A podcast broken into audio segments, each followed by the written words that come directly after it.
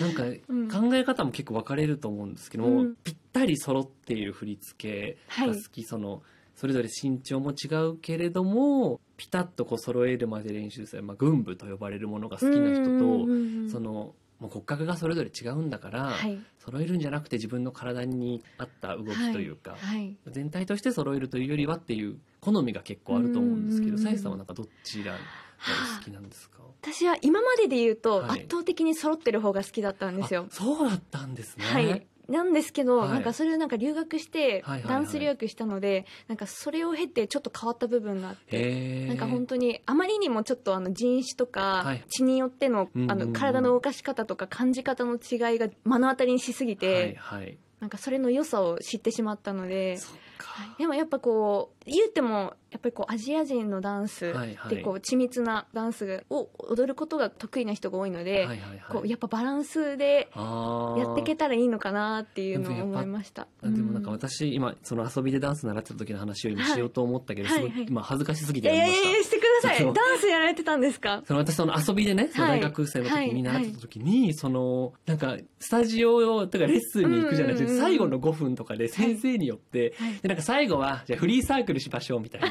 それは自由にみんな踊りたい人が出てきて、はい。踊りましょうって言われるのが私本当に無理でもうその度に毎回もう死んでたんですよ。無理すぎて。その気持ちはすごくわかります。きっとその留学されてた時ってもうはいそういう世界だったんじゃないかなと思って、その中でやられてたあのインスタで上がる動画とか見ながら こういうこう振り付けを踊る時間とは別はいにきっともっとこう内なるものを出す時間とかあったんだろうなと思ってその中で戦ってたんだろうなと勝手に思ってたんですよ。あでもごあのご自身が体験したからこでもあのそ。そんなあれなんですけど レベル全くいやいや違うんですけどでもなんか本当になんかダンスバトルみたいなのに遭遇したことがあって。イメージそのイメージ 留学先のダンスそうですよねはいもう私あの一歩も出なかったです。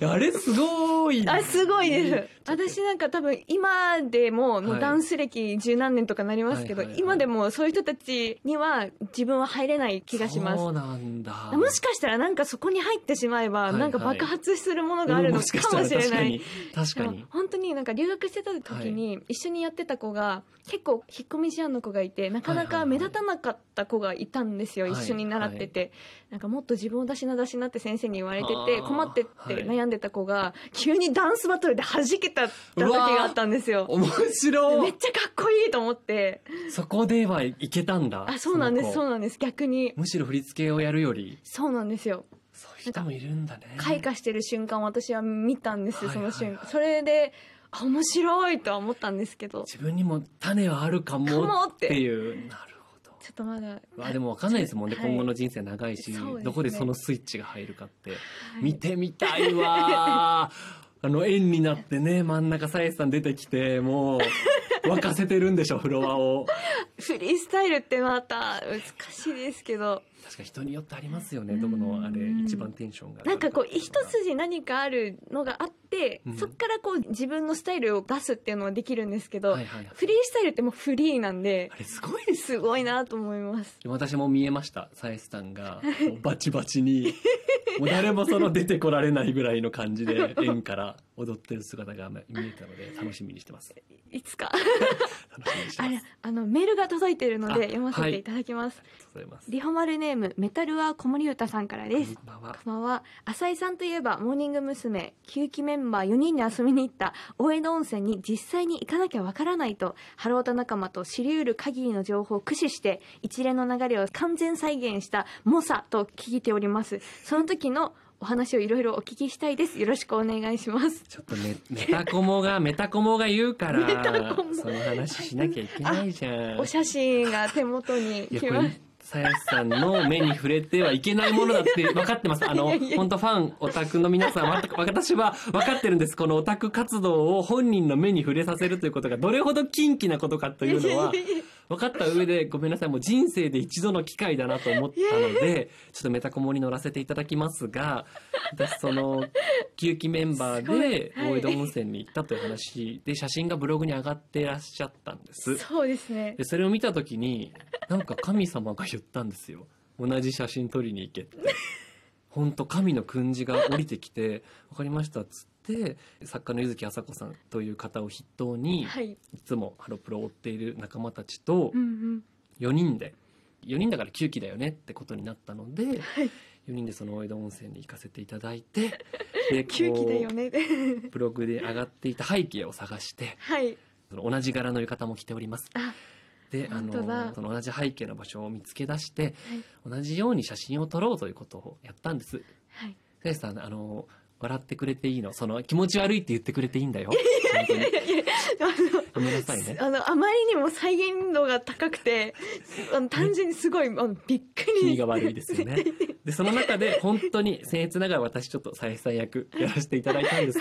本当ですね 佐伯さん役をやらせていただいたら、本当にその事件現場には100回行くべきっていうのはよく警察の中でも言われてることなんですけど 本当になびっくりしたことがあって、はい。そのうちの1枚で佐伯さんが自撮りをしているで佐伯さんの顔が半分こう切れているような写真があって背後に旧期の生田さん福村さん鈴木さんが写っている写真があったんですよ。はい。でそれを実際に私もじゃあ同じようにあのやってみますね。同じ角度になるようにやってみますねというふうに撮ってみた結果、まあ、皆さん足湯の中にいらっしゃる写真だったんですけれども、はい。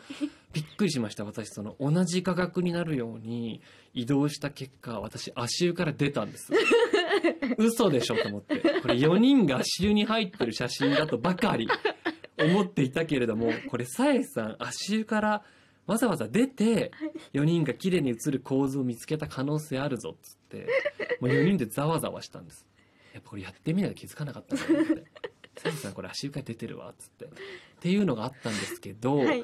なんかサイさんはなんか私たち推理して、はい。これは画角を見つけ出すためにサイさんはわざわざ足湯から出たのか、もしかしたらその人と同じ湯の中にいるのが苦手な人なのかもしれない。もしかしたらそういう傾向があったのかもしれないということでお湯から出たのかこの二択だねっていう話をしたんです。なるほど。その話をもしかしたら今回聞けるのかもという気持ち。まさかまさかそんなこの一枚の写真からそんな推理されてると思そう。ミステリーだったらここからその、ねはい。あの犯人だということがバレたりします。あなた潔癖症ですねっていうところから だから部屋が綺麗だったんだみたいなそういう展開があります。これ 私にね。覚えてはないんですけど。そうなりますよね。そりゃそうなんですよ。そりゃそうだ。理由なんてないんだよ多分っていうね そうですね。多分あのでも多分こうお答えするとしたら、はい。多分画角うわ。優先だったなと思います。画角のために足湯から出てた。僕その可能性あるあったっていう ことですよね。一緒に多分入ってたと思うんです、はいはいはい。全然あの一緒にあの湯に入るというはい目的で大江戸温泉に行ったので,、そうですよね。はい。足湯はじゃあ苦手ではないという。あそう足はそもそも。全然あでもすごく重要な情報でした。本当ですか？ありがとうはい。こうやってだから冤罪とかが生まれるのかもしれない。足湯が苦手だって決めつけちゃってってるほど。なるほど。現場検証に行った結果。私もどこでどこで何を詮索されるのかわからない。いや気をつけて本当本当にに気をつけなきゃいけないかもと思い本当ますに気をつけてください。あのー その流れではい。なんかもう一つだけはい言ってしまうと、その質問のね投げかけた時に、はい。私その佐伯さんがニューヨークに行かれてた時に、うんうんうん。おそらくそのセントラルパークで1年に1回はい。ニューヨークフィルハーモニックが無料でコンサートをする日があったはずではい。そのイベントに行かれたりしましたかっていう質問をちょっと下書き的な感じで入れさせていただいてたんですけれども、なんで聞いたかっていうとでそのサイさんが渡米されていた時に私5日間ぐらいニューヨークいたんですよ。でそのおそらくね、はい。5日間ぐらい同じ時期にいてはい。でもし同じ場所にいた可能性があるとしたらこれだなと思ったんです。よ。なるほど。それで聞いてみたという激肝質問だったので本当採用されなくてよかったなっていう気持ち。でも発表はされます。今ここで。あそうです。本当にごめんなさいね。本当に差し出がましい活動ですよ。本当これは謝りますファンの皆さん本当に。い でも本当あの気をつけようじゃないですけど。わやでも気をつけて。これはファンからの発言だけど気をつけてください。かりました。はい気をつけてありがとうございます。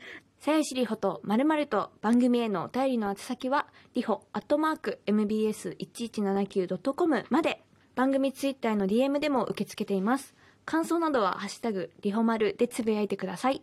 この番組のアーカイブは音声配信サービスラジオトークまたポッドキャストで聞くことができます。さやしりほとまるまると今夜は小説家の浅井亮さんをお迎えしてお送りしてきましたがあっという間に時間が来てしまいました。あっという間でございました。たくさんお話できて楽しかったです。そです。なのですがなんとえ？そんなわけないと思いますよ皆さん浅井さん来週もご出演いただきます。嘘でしょ。びっくりなんですけど。急いでスケジュールを調整します。よろしくお願いします。ありがとうござありがいますとうございます。2週続けてあのお話できるということで助かります。あのメールも読ませていただきたいと思いますのでぜひ来週も来てください、えー浅井さん今回振り返っていかがでしたでしょうか、いや本当にあの今でもちょっとさやさんになんかダンスの話をうんうんうん。なんかしたっていうのがすごい今でも恥ずかしいんですけど、えーでもそんな。あんまり聞けなかったことを 聞くことができてすごく楽しかったですよかったです。ありがとうございます。来週の6月20日の「さゆしりほとまるまるとも」はい。さゆしりほと浅井亮とです、皆さんお楽しみに。お相手はさゆしりほと。浅井亮でした。皆さんまた来週。さようなら